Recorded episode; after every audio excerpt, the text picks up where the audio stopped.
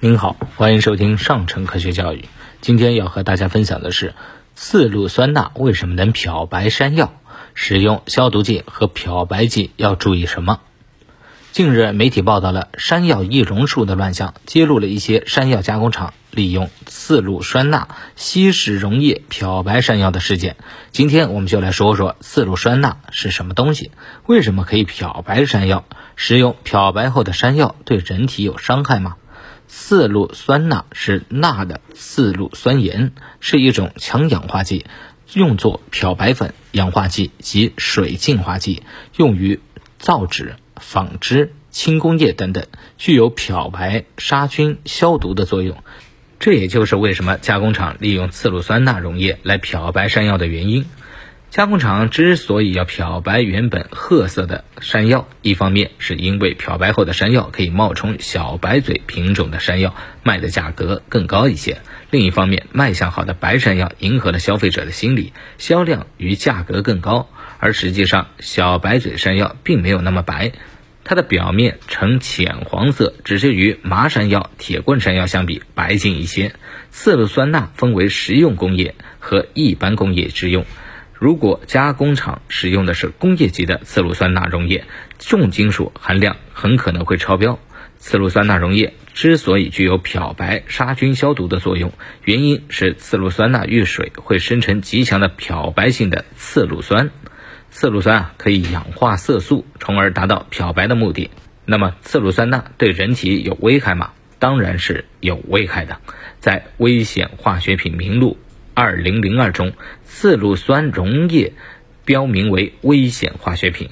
八四消毒液就是以次氯酸钠为主的高效消毒剂。经常用手接触次氯酸钠的人，指甲会变薄，毛发会脱落。人体皮肤及眼睛若接触高浓度的次氯酸钠溶液，可能会造成灼伤，而误食。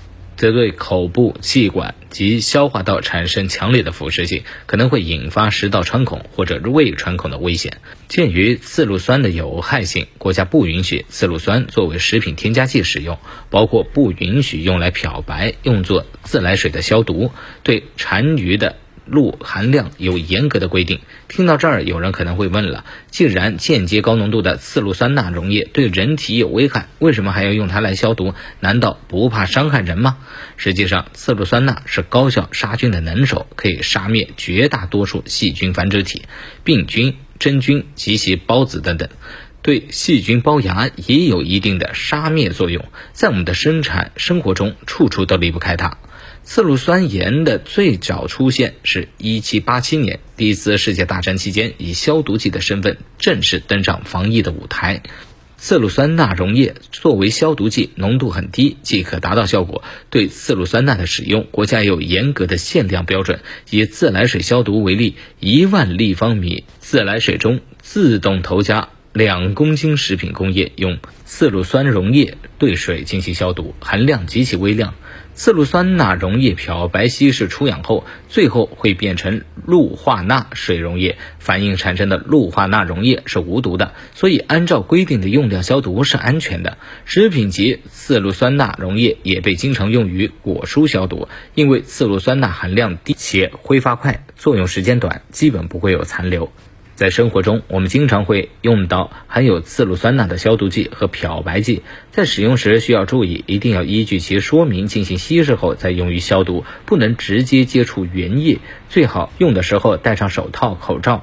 如果用于衣物漂白，为防止次氯酸残留对人体皮肤造成的影响，应该将衣物进行多次的清洗。次氯酸钠溶液会与其他的物质产生化学反应，与酸类会产生氯气，与氨会反生氯胺。使用时一定要注意不要混用，防止中毒。如果不小心误食了含有次氯酸钠的消毒剂或者漂白粉，我们要注意，绝对不能吹吐和洗胃，因为强酸强碱在消化道内反复震荡会加重伤害，也绝不能服用酸液或碱液来进行中和。